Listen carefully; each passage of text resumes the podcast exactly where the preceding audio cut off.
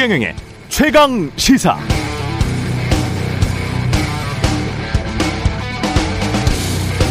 네, 대통령의 메시지 관리라는 차원에서 들여다봐도 기이합니다.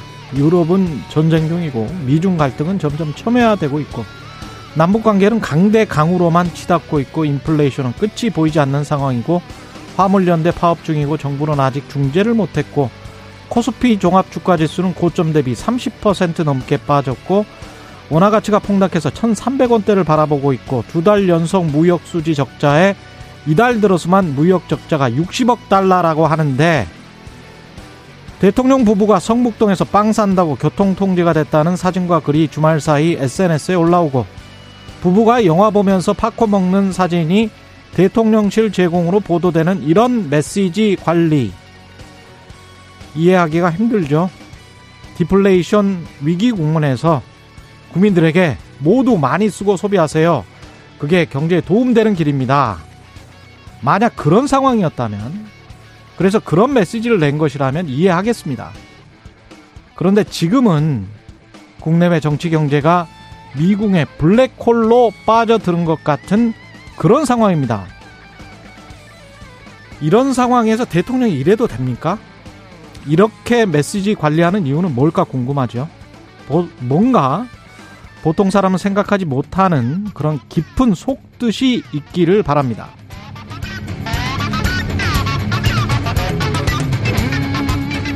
네, 안녕하십니까. 6월 14일 세상에 이익이 되는 방송 최경령의 최강시사 출발합니다. 저는 KBS 최경령 기자고요. 최경령의 최강시사 유튜브에 검색하시면 실시간 방송 보실 수 있습니다. 문자 자면은 짧은 문자 50원, 긴 문자 100원이 드는 샵9730 무료인 콩 어플 또는 유튜브에 의견 보내주시기 바랍니다. 오늘 인터뷰 강병원의 정치 백신 더불어민주당 강병원 의원 만나보고요. 잠시 숨고르기에 들어간 국민의힘 친윤계 의원 모임 민들레 공동 간사를 맡고 있죠. 국민의힘 이용호 의원 연결합니다.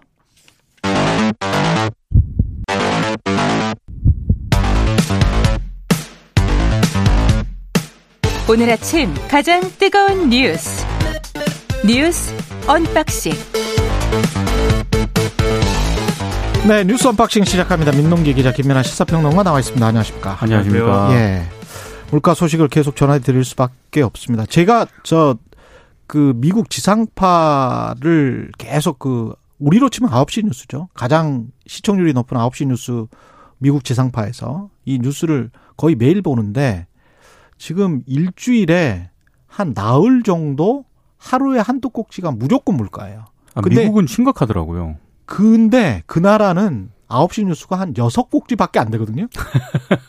6꼭지밖에 안 되는데 한 한두 꼭지가 계속 물가 일주일에 한 나흘 정도가 연속 지금 그러고 있습니다. 굉장히 심각한 겁니다, 지금. 예. 우리도 좀 심각해질 것 같습니다. 예. 다음 달 도시가스와 전기 요금이 동시에 인상이 될 수도 있다. 음. 이런 얘기가 지금 나오고 있는데요. 정부가 지난해까지는 공공요금을 좀 억눌러 가지고 물가 부담을 최소화하려 했는데 여건이 좀 많이 달라졌습니다. 특히 한정 같은 경우에는 올해 1분기에만 지난해 연간 적자보다 많은 2조 원 많은 적자를 냈거든요. 예. 그러니까 상황이 매우 심각한 그런 상황이고요.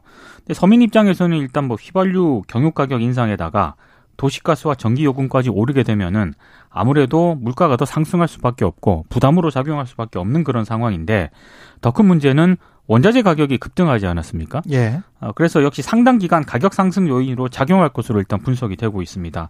지금 세계은행이 물가 상승과 경기 침체가 동시에 오는 이른바 스태그플레이션을 경고를 한 그런 상황인데요. 음. 한국 경제도 장기 침체에 좀 대비를 해야 하는 것 아니냐 이런 지적이 나오고 있는 그런 상황이고요. 어, 진행자께서 말씀하신 것처럼 오프닝에서 어, 지금 우리 정부가 이런 문제에 대해서 사실상 올인을 해도 좀 모자랄 그런 상황인데 조금 대응이라든가 이런 걸 보면 좀 우려스러운 대목이 좀 있는 것 같습니다. 그러니까 언론이 지금 말씀하신 대로 이제 해외 언론도 그렇고 스태그플레이션에 대한 우려를 계속 전하고 있는데 근데 이제 미국이라든가 이런 주요 이제 경제 정책의 담당자들은 일단은 거리를 좀 뒀죠 그동안.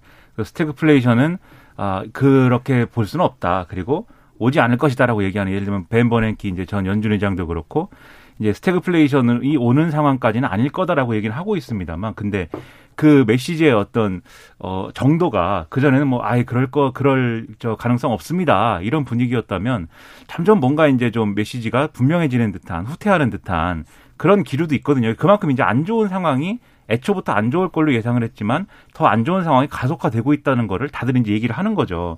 그런 분위기여서 상당히 우려가 되는 상황인데 여기다가 이제 우리는 지금 말씀하셨듯이 이제 어이 어 지금 이제 전력 가격하고 그다음에 가스 비난 이런 것들도 지금 애초 이건 예상된 거긴 합니다만은 인상을 해야 되는 그런 상황이지 않습니까? 그렇죠. 특히 이제 여름이고 한데 음. 어 전력 그 이 전기료 인상이 되면은 여러모로 이제 우려가 있을 수밖에 없고 특히 이제 어 저소득층 같은 경우에는 이 여기에 대해서 상당한 타격을 받을 수밖에 없는 거잖아요. 그렇죠. 음. 폭염 피해나 이런 것들에 대해서 어, 상당한 우려가 되는 거여서 이 부분에 대해서는 일단 첫 번째로 이제 대책이 있어야 되겠고 그리고 전반적으로 사실 이 여름만 되면 에어컨 수요나 이런 것 때문에 항상 전기요금 관련된 논란이 막 불거졌잖아요. 이번에도 그렇죠. 또할 거거든요. 그렇습니다. 여기에 대한 대책이 또 있는지도 이제 걱정스럽고 전반적인 물가 관리도 물가 관리인 거고 이 거시경제 대응도 대응인 거지만 이런 부분에서 뭔가 디테일한 어떤 그런 대책이 있어야 또 국민들이 신뢰를 가질 수가 있는 것인데 지금 잘 준비를 해야 아, 실질적으로 그리고 대책이 지금부터 나와야 이 국면을 넘길 수 있는 것이기 때문에 좀 빨리 뭔가 얘기를 해줬으면 좋겠습니다. 그리고 미국 같은 경우와 한국의 경우는 완전히 다른 게 미국은 그나마 경제 성장률이 지금 그렇게 큰 나라가 경제 성장률이 굉장히 높거든요. 한국은 미국보다도 낮고 미국이 지금 중국보다도 더 성장한다는 지난해에도 그렇고 올해도 그렇고 그런 상황이에요. 그리고 임금도 임금이 높아져서 어떤 인플레이션이 일어나는 현상 어떻게 보면 수요 측면이 그 가속화되면서 인플레이션이 같이 일어나고 있기 때문에 우리처럼 공급 측면에서 굉장히 원유랄지 원재료 이런 가격 상승 그리고 전반적인 인플레이션으로 일어나는 이런 현상과는 좀 달라요. 그래서 임금이 조금씩 자리를 잡고 노동 인구가 복귀를 하고 그렇게 되면 미국은 그나마 조금 나아질 수 있습니다. 이 음. 공급 사이드만 잡으면. 근데 우리는 지금 수요가 굉장히 부족한 상황에서 공급 사이드의 문제 때문에 이렇게 돼 있는 것이고 그 공급 사이드의 문제는 우리가 해결하기 굉장히 힘든 상황으로 지금 흘러가고 있잖아요. 그러면은 뭔가 다른 다양한 대비책, 가령 무슨 뭐 원유랄지 수급 원유의 수급 대책이랄지 이런 것들이 막 나와 줘야 될 것 같거든요. 상식적으로 보자면 원 재료랄지 무슨 그렇죠. 뭐 이런 것들에 관해서 다 뭐 다각적으로 어떻게 다른 데서 어떻게 해보겠다. 어? 한 1년 정도는 어떻게 해보겠다. 비축률을 어떻게 하겠다. 뭐 이런 것들이 축축축 나와야 될 것 같거든요. 공급 쪽에 있어가지고. 원유도 문제지만 예. 국제 농산물 가격 있지 않습니까? 그렇죠. 이게 전체 물가 상승을 지금 사실상 주도를 하고 있는 상황이거든요. 그렇죠. 여기에 대해서도 좀 우리가 네. 면밀하게 좀 대책을 세워야 될 것 같은데 이 정부가 나온 내놓는 이런 뭐 여러 가지 방안들이나 이런 걸 보면 아직 이 부분에 대해서 구체적이지 않은 것 같거든요. 그러니까 좀 대책이 디테일하게 들어가야 될 그렇습니다. 필요가 있는데 지금 네. 최경 기자님 말씀하신 것처럼 이제 큰 어떤 틀에서 지금 이 상황에 대처할 수 있는 이 계획들도 쭉 나와야 되겠지만 또 우려가 되는 게 지금 말씀하신 게 요즘 언론 표현으로 뭐 임금발 인플레이션 이렇게 얘기를 음. 해서 이게 우려가 되는 건 이제 악순환이 들어가는 것이기 때문에 음. 어 그래서 이제 우려가 된다라는 건데 그래서 그런데 이제 임금발 인플레이션이라는 게 전제가 성립이 되려면 임금이 올라야 되는 거잖아요. 그렇죠. 이 지금의 어떤 이 상황 때문에. 음. 근데 임금이 오르는 이 계층은 사실 정해져 있거든요.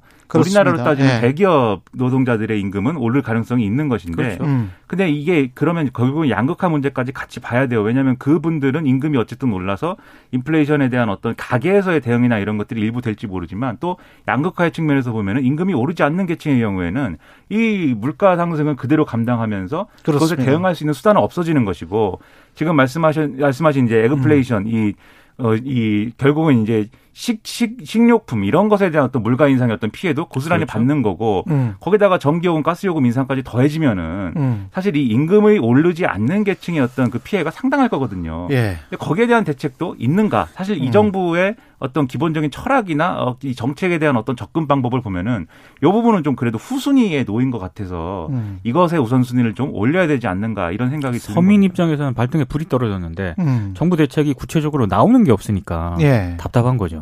그러니까 저런 메시지 관리 팝콘 먹고 이럴 지금 상황은 분명히 아닙니다. 그렇죠. 예.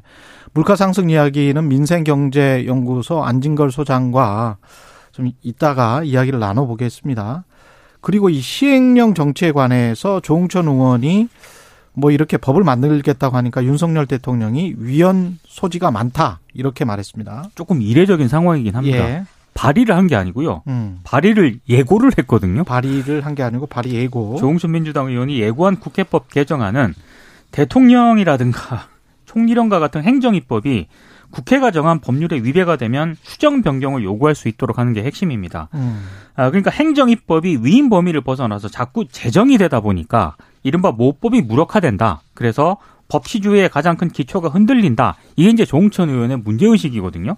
여기에 대해서 윤석열 대통령이 어, 이거는 위헌 소지가 많다면서 제동을 걸었습니다. 한마디로 시행령이 잘못됐다면 국회에서 법을 고쳐서 해결하면 되지. 굳이 뭐 이런 게 개, 그 개정을 또 만드느냐 이런 취지로 이제 부정적 입장을 밝혔고요. 관성동 국민의힘 원내대표도 이건 반헌법적이다. 새 정부의 발목을 잡겠다는 다수당의 폭거다. 이렇게 이제 좀 비판을 했습니다.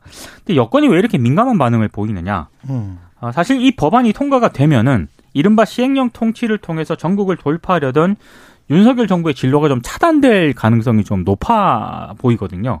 윤수 대표적인 게 그 한동훈 법무부 장관 직속 인사정보관리단 있지 않습니까? 이걸 설치하기 위해서 정부 조직법을 시행령으로 지금 이렇게 우회한 그런 상황이었는데 네. 이런 걸 이제 못하게 된다는 그런 얘기입니다. 음. 그래서 이제 좀 강하게 반발을 하고 있는 상황입니다. 그러니까 지금 윤석열 대통령이 직접 얘기를 하면서 이 문제가 지금 말씀하셨듯이 뭐 민주당이 지금 당론으로 정한 것도 아니고 조홍천 의원이 발의를 막 한 것도 아닌데 큰 쟁점이 지금 돼버린 그런 상황인데 근데 윤석열 대통령의 발언 자체가 틀린 건 아니에요 이게 그렇죠. 그렇죠. 원칙적으로 얘기할 때 네. 시행령 제정하는 거는 정부의 역할인 것이고 정부가 가지고 있는 권한인 것이고 맞습니다. 그것에 대해서 입법의 방식으로 이제 어, 좀 이 수정하거나 음. 이 구체화할 수 있는 게 또 국회의 권한이고 시행령이 이 모법하고 이 합치하느냐 이 문제는 음. 사법부가 판단해야 될 문제이기 때문에 이 바로 언론적으로 맞는데 근데 대통령이 이렇게 얘기를 하려면 지금 말씀하신 대로 시행령으로 이 상황을 다 돌파하려고 하는 이런 정치 하지 말아야 된다 이런 지적이 언론 통해서 계속 나오거든요. 음. 예를 들면 오늘 동아일보 같은 경우도 사설을 썼는데 이 제가 지금 말씀드린 대로 어, 대통령의 이제 어, 언급이 어, 이 원칙적으로 맞고 그 다음에 국회법 개정안을 논의를 한다는 이 내용도 상권 분리 원칙에 배치될 소지가 크다라고 얘기를 하면서 이렇게 얘기를 하고 있습니다. 이런 이 시행령과 같은 행정명령은 법률의 입법 취지를 벗어나면 안 된다. 음. 이런 점에서 보면 윤석열 정부도 책임이 있다. 그리고 구체적으로 이 얘기를 하는데 정부는 법무부 산하의 공직 후보자 인사 검증 담당하는 인사정보관리단 설치 근거를 법무부령 개정을 통해 만들었다. 그런데 이게 어, 논란의 소지가 많고 이 행정 각부의 직무 범위는 법률로 정하도록 되어 있는데 공무원 인사 사무는 인사혁신처에 속한다. 정부가 여서야대 상황을 고려해서 정보조직법 개정 대신 시행령 개정으로 우회한 것은 분란을 자초한 원인이다. 이렇게 지적을 하고 있거든요. 음. 그러니까 애초에 이런 정치가 어, 이런 이제 국회에 또 과잉 대응을 불러오고 있는 상황이다라는 걸 지적하고 있는 거고 또 한국일보 사설의 경우에는 이 논란이 정권 때마다 계속 반복돼 왔기 때문에 똑같은 상황 반복하지 말고 둘 다 이제 이렇게 접근할 문제가 아니다라고 강조를 하고 있는 그런 상황이고요. 그 중앙일보의 경우에는 이석연 전 법제처장을 인터뷰를 했는데 음. 똑같은 얘기를 하고 있습니다. 이석연 예. 전 법제처장은 보수 이 정권에서 이제 법제처장을 한 것이고 그렇죠. 위헌 소송도 많이 했고요. 그렇습니다. 예. 그리고 이제 미래통합당에서 또 정치를 하려고 했던 그런 분인데 음. 그러니까 보수 인사지 않습니까? 예. 마찬가지 얘기를 했어요. 이 조홍천 의원의 접근 방식 문제다라고 음. 얘기를 하면서도 이 한동훈 소위 말하는 한동훈 인사검증 관리단 한동훈 법무부에 설치되는 음. 이것은 어 이 문제고 자신이 법제처장이라고 하면은 이 시행령은 막았을 거다라고 얘기를 하거든요. 그러니까 이런 점들은 지금 윤석열 대통령과 정부가 제대로 좀 어, 곱씹어볼 대목이다. 좀 이렇게 생각할 수 있는 거죠. 인사정보 관리단처럼 구체적인 케이스에 들어가야 될 것 같고 핵심 워딩은 이겁니다. 입법 취지를 벗어나는 시행령. 그렇습니다. 입법 취지를 벗어나는 시행령은 그건 문제가 있는 거죠. 그렇죠. 그러니까 법의 취지를 벗어나서 그렇죠. 법 밑에다가 그 법 다음에 우리가 다 배웠지 않습니까? 법 다음이 시행령이거든요. 하위라는 거죠. 근데 법 취지와 반대로 그 시행령을 만들어서 그래서 정부의 효율성을 높이겠다. 그러면 그런 식으로 하면 정부 마음대로 할 수 있는 거죠. 그러니까 전 조홍천 예. 의원의 문제 의식은 어느 정도 좀 타당성이 있다고 보는데 예. 중요한 것은 조홍천 의원이 일단 법안을 발의를 해야 되는 거 아니겠습니까? 그 발의된 법안을 보고 논쟁을 했으면 좋겠는데 예. 너무 빨리 논쟁이 붙었어요 지금. 예, 그러니까 구체적인 경우 그 케이스들을 하나하나씩 보면서 그렇죠. 이 법이 조홍천 의원이 새로 발의할 법이 문제가 있는지 없는지 네. 그거는 네. 이제 좀 더 따져봐야 되겠죠. 그렇습니다. 법안 내용을 보고. 그렇죠. 예. 네, 아무래도 윤석열 대통령이 먼저 이렇게 반응한 거는 앞서 음. 말씀하셨듯이 지금 여소야대 상황이고 해서 법안을 네. 바꿔야 되는 바꿔야 해결 가능한 문제들을 다 시행령으로 돌파하겠다. 이 자세인 것이고 지금 인사정보관리단 얘기도 했습니다마는 규제 완화라든가 그렇죠. 뭐 규제 개혁 뭐 이런 것들도 음. 다 시행령 개정을 통해서 우리가 할 수 있는 건 하자라는 분위기거든요. 근데 이게 어떤 면에서 맞는 얘기지만 시행령 개정으로 할 수 있는 건 해야 되겠지만 지금 말씀하신 것처럼 모법의 취지를 막 우회하거나 어, 저, 더, 더 이제 모법의 취지를 거스르거나 음. 이런 것까지 가면은 안 되는 거고 그거는 분쟁을 불러일으키는 것이기 때문에 그렇죠. 특히 대통령도 그렇고 주변 참모들 다 법 전문가들이지 않습니까? 법률, 이 문제를 그렇죠. 그렇죠. 이 문제를 정말 엄중하게 다루지 않으면은 음. 상당히 큰 논란이 불거질 수밖에 없다. 이게 박근혜 정권에서는 결국 이 배신의 정치까지 간 거잖아요. 당시에 그 유승민법이었어요, 사실. 그렇죠. 예. 유승민 원내대표가 법이 사실은 유승민법이었고. 그렇죠. 거의 예. 비슷합니다. 예. 당시 유승민 원내대표가 이제 공무원 이 연금 개혁 뭐 이런 것들을 음. 추진하면서 당시에 이제 그 야당이 요구했던 이 부분을 이제 수용을 해서 음. 입법을 추진했던 건데 그때 박근혜 대통령이 거부권 행사했죠. 그렇죠. 거부권 행사에 더해 가지고 배신의 정치 낙인 찍고 그러면서 유승민 원내대표 사퇴하고 이러면서 이제 정권의 위기가 오기 시작한 거지 않습니까? 예. 그러니까 그런 것들도 반면교사 해야 되는 거죠. 시행령 정치 한국일보의 지적대로 박근혜 문재인 윤석열 정부도 만약에 계속 그렇게 한다면 계속 역대 정부 보수건 진보건 지금 계속 하려고 하는 건데 지금 저 김민하 평론가가 지적했던 그 또 중요한 워딩이 있습니다. 법 전문가들이 모여 있거든요. 지금 그렇죠. 정부에. 그렇습니다. 근데 이게 잘못되면 법률 기술자들이 되는 겁니다. 그리고 이게 시행령 정치를 했었을 때 상황을 들여다보면 지난 10년간 꼭 그 대형 로펌 제가 특정한 이름은 말하지 않겠습니다만 한국 최대 대형 로펌이 어 시행령과 관련한 그리고 정부 입법과 관련한 정부의 효율성 하고자 하는 거를 법적으로 갖다 끼워 맞추는 것들 그 최고의 법률 기술자들이 모여 있는 집단에서 이거를 도움을 주고 뭔가 혜택을 받고 이런 의심을 굉장히 많이 받아왔거든요. 거기다가 검찰 출신들이 굉장히 많이 모여 있기 때문에 그런 쪽으로 가버리면 정부 효율성만을 너무 추구하면서 실제로는 법 취지에 다 위배되는 것들 해버리면 그러면 곤란합니다. 그거는 민주주의 아닙니다. 사실 저는 조홍천 네. 의원이 이 부분에 있어서 음. 문제의식을 가지는 것도 음. 조홍천 의원도 검사 출신이지 않습니까? 그렇죠. 전 그런 측면도 있다고 봅니다. 예. 네. 검찰이 지금 산업부 블랙리스트 의혹 백, 백운규 전 장관 구속영장 신청을 했고요. 청구를 했는데요. 예. 영장 발부 여부에 따라서 이 검찰 수사가 문재인 정부 청와대를 향할 수도 있습니다. 예. 일단 어, 백전 장관이 13개 산업부 산하기관에 사직서를 요구하는 한편 음. 어, 산 산하기관의 후임자 임명을 부당 지원하고요. 또 다른 산하기관의 경우에는 내부 인사를 취소하도록 지시했다는 게 검찰의 판단입니다. 아, 백전 장관의 구속 전 피의자 신문은 15일 오전에 이제 서울 동부지법에서 열리게 되는데요. 만약에 구속영장이 발부가 되면 어, 검찰 수사가 문재인 정부 청와대 인사수석실 등으로 확대될 가능성도 있습니다. 그런데 변수가 3년이나 지금 이 사건이 지났거든요. 예. 그래서 검찰이 대선 직후 꺼내든 것이기 때문에 법원이 구속 수사 필요성을 인정하지 않을 가능성도 있습니다. 이건 좀 봐야 될 것 같고요. 음. 어, 백운규 전 장관에 대한 검찰의 구속영장 청구는 이번이 두 번째입니다. 아, 지난해 2월 대전지검에서 월성 원전 경제성 평가 조작을 지시했다면서 백 전 장관의 구속영장을 청구했는데 당시에는 이제 기각을 했었거든요. 당시 대전지검장이 이두봉 현 인천지검장입니다. 이른바 윤석열 라인으로 분류되는 그런 인물이고요. 백 전 장관이 이 사건으로 불구속 기소돼서 현재 1심 재판을 받고 있는데 이번에 이제 또다시 영장을 청구한 것은 일종의 별건 구속 시도라는 평가가 나오고 있습니다. 그러니까 이제 이 문제를 가지고 민주당은 이제 벌써 이제 이게 일종의 보복 수사가 시작된 것이다 이렇게 규정을 하고 있고 그다음에 이게 이제 어 배공부 장관 내일 이제 오전 10시 반에 이 영장 실질 심사를 진행하는데 구속이 되면은 아무래도 윗선 수사까지 갈 더 윗선 수사까지 갈 것이다라고 보는 음. 시각이 좀 강한 것 같아요. 그렇죠. 그래서 당시 문재인 청와대 수사가 불가피할 것이고, 근데 이제 구속영장이 기각이 되면은 아무래도 수사의 흐름상 백운규 전 장관까지만 기소하는 걸로 마무리되지 않겠느냐라는 뭐 견해도 있고 한데, 예. 근데 거기까지는 뭐 제가 뭐 정확히는 어떻게 될지는 예측할 수 없겠습니다만, 그 조건을 보면은 계속 이 관련 수사가 이어질 수 있는 그런 조건이 있어요. 뭐냐면 지금 어 문재인 정권에서 진행된 뭐 다른 얘기들에 대해서도 어, 블랙리스트 의혹 이런 것들을 자, 당시에 과거의 자유한국당이 계속 검찰에 고발을 한 바가 있거든요. 그렇죠. 음. 통일부, 교육부, 과학기술정보통신부 등등 이 산하기관장들에 대한 이 문제 이런 네. 것들을 고발을 했고 그 다음에 어, 조국 전 법무부 장관, 임종석 전 청와대 비서실장, 조현옥 전 청와대 인사수석 등등이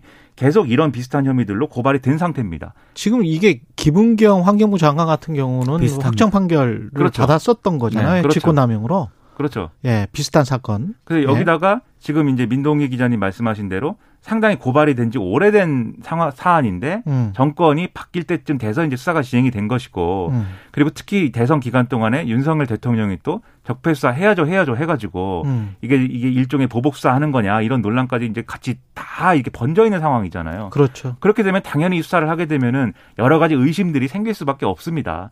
근데 이 의심이 있기 때문에 수사를 하지 말라고 할 수는 없는 것이고 아, 그건 안 되는 거고 예. 철저히 수사를 하되 근데 이 사안의 좀 본질적인 어떤 부분도 같이 봤으면 좋겠어요. 결국 정권이 바뀌면 뭔가 관행적으로 이 낙하산 인사를 해가지고 원래 있던 사람들 밀어내고 새 정권의 어떤 코드에 맞는 사람들 낙하산으로 뿌리고 이런 것들이 과거에는 그냥 용인이 됐던 측면들이 있는 거잖아요. 근데 음. 이제부터는 이것은 범죄라는 거 아닙니까? 이것은 그렇죠. 그 명확한 네. 범죄라는 거는 그래서 아니 법원 판결이 이미 났으니까 그렇죠. 그렇죠. 환경부 전, 전 환경부 장관에 대해서 그렇습니다. 네. 그래서 이 문제에 대해서는 우리 사회가 이게 뭐 정파 간에 무슨 뭐 보복이냐 뭐 이런 논란 불가피한 부분들도 있지만 우리 음. 사회가 앞으로 이런 거는 이제 안 하는 거다 정치 권력이 음. 그런 것들을 명확히 하는 기회를 또 삼으면서 앞으로 이제 어, 더 좋은 어떤 인사 원칙을 가져갈 수 있는 해법을 찾는 걸로 음. 그런 기회로 삼아야 되겠는데 이게 수사하는 쪽이나 반응하는 쪽이나 보복 수사냐 이거 뭐 이 그런 이 프레임으로만 가면 네. 그리고 그런 프레임을 조장하는 쪽으로 가면 네. 제가 볼 때는 비생산적인 얘기들만 계속 하게 될 가능성이 커집니다. 그렇죠. 정치의 영역에서 해결을 해야 되거든요. 그렇죠. 검찰의 영역이 아니라. 그럼 그러든지 그냥 계속 철저히 수사를 해서 그냥 징, 징벌을 하든지 아니면 미국처럼 대통령실 화이트하우스에 쭉 써놨잖아요. 어떤 사람들을 임명할 수가 있다. 대통령실에서. Plum Book이라는 예, 그렇죠. Plum Book이라는 거. 네. 쭉 써놓은 그 영역 내에서는 한꺼번에 정권의 정치 철학이 같은 사람들이 쭉 들어갔다가 기관장까지.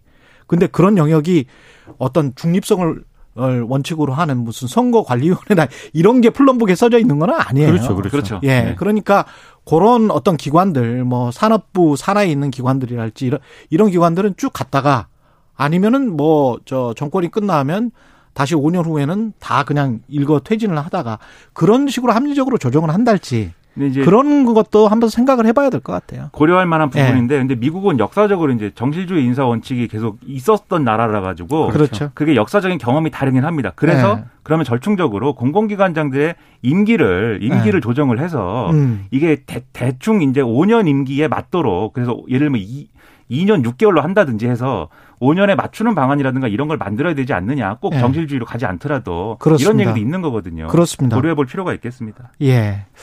아, unboxing 맞춰야 되네. 그 속보가 지금 들어왔는데 누리호 2차 발사가 16일로 하루 연기됐다고 합니다. 아, 날씨 때문에 그럴 예. 강풍, 예. 비 등 현지 기상 여건이 좋지 않다고 판단을 해서 그렇게 해서라도 뭐 16일에 연기해서 잘 됐어야죠. 예. 네. 성공 기원합니다. 네. 예, 기원합니다. 뉴스 unboxing 민동기 김민아 평론가였습니다. 고맙습니다. 고맙습니다. KBS 1라디오 최경영의 최강시사 듣고 계신 지금 시각 7시 43분입니다.